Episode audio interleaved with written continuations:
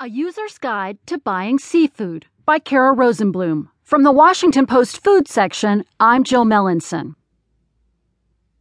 Seafood is one of the least consumed protein sources in the United States, which is odd because it's readily available, quick to cook, and very nutritious. So I wondered, what's getting in the way of us enjoying seafood more often? Quite simply, people are confused about what to buy. Environmental sustainability, mercury,